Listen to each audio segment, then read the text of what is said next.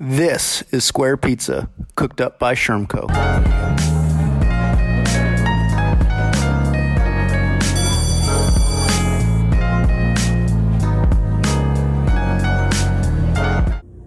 Hey everyone, happy Friday.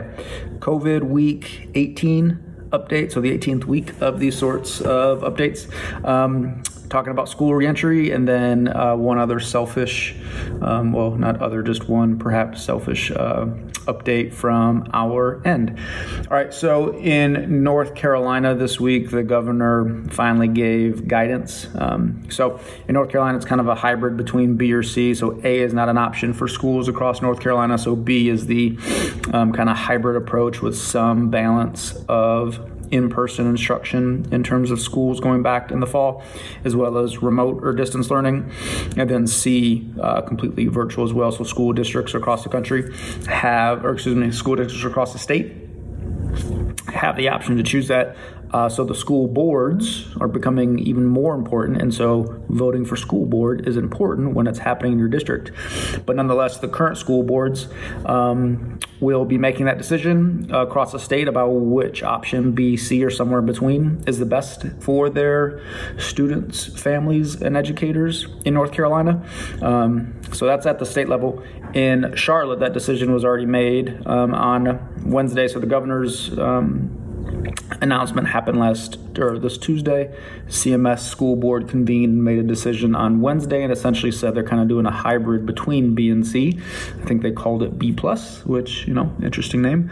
Um, but nonetheless, they're going to do about the first week or two weeks on a rotating schedule of students so they can meet um, their teachers, uh, collect resources and technology, and then for the foreseeable future, likely the first semester will be all remote. Um, as you all probably know and can imagine, was received uh, with mixed results, if you will. Um, some pros, some cons. You know, I think our take is this. One is that based upon the data, uh, the health data probably makes sense. You know, have seen a number of different conflicting reports around if students can um, contract or get COVID or pass it to others.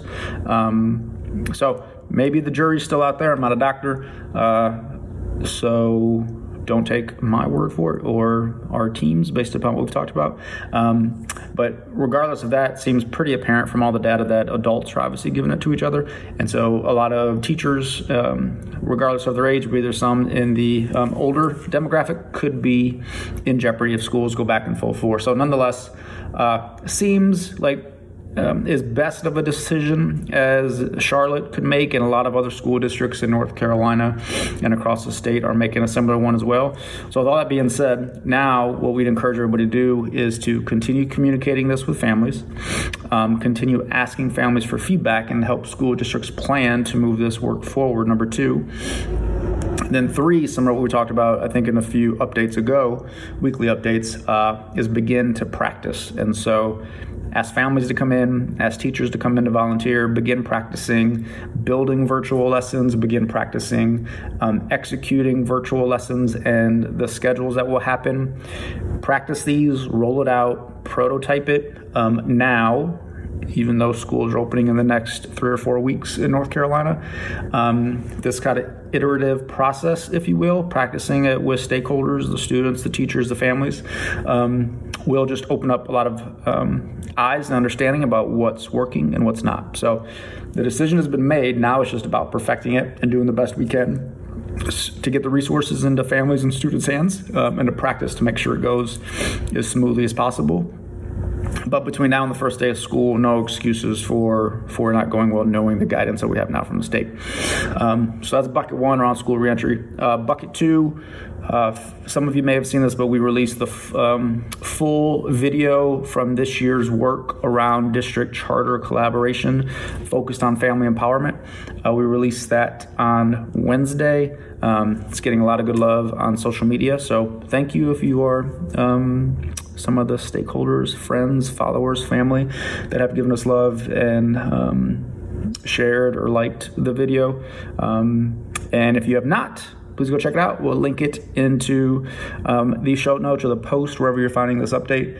Um, but it's on all of our social media platforms. Think um, the video team we work with, the Bruck, uh, Bruckner Group, Eric Bruckner, um, did a great job. And so shout out to Eric um, and his team. Uh, shout out to the schools and all the supporters that made this work happen.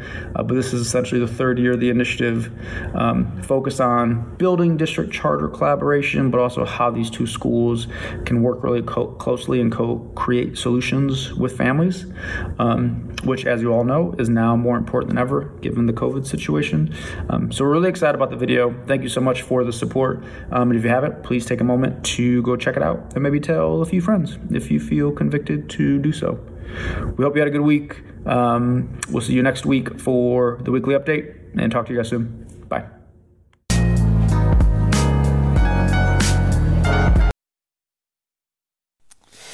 Hey guys, this is Greg. Thanks again for checking out the podcast episode. Uh, feel free to show us some love on social media. So Instagram, Facebook, LinkedIn, Twitter, at Shermco, S C H E R M C O, and hashtag Square Pizza Pod.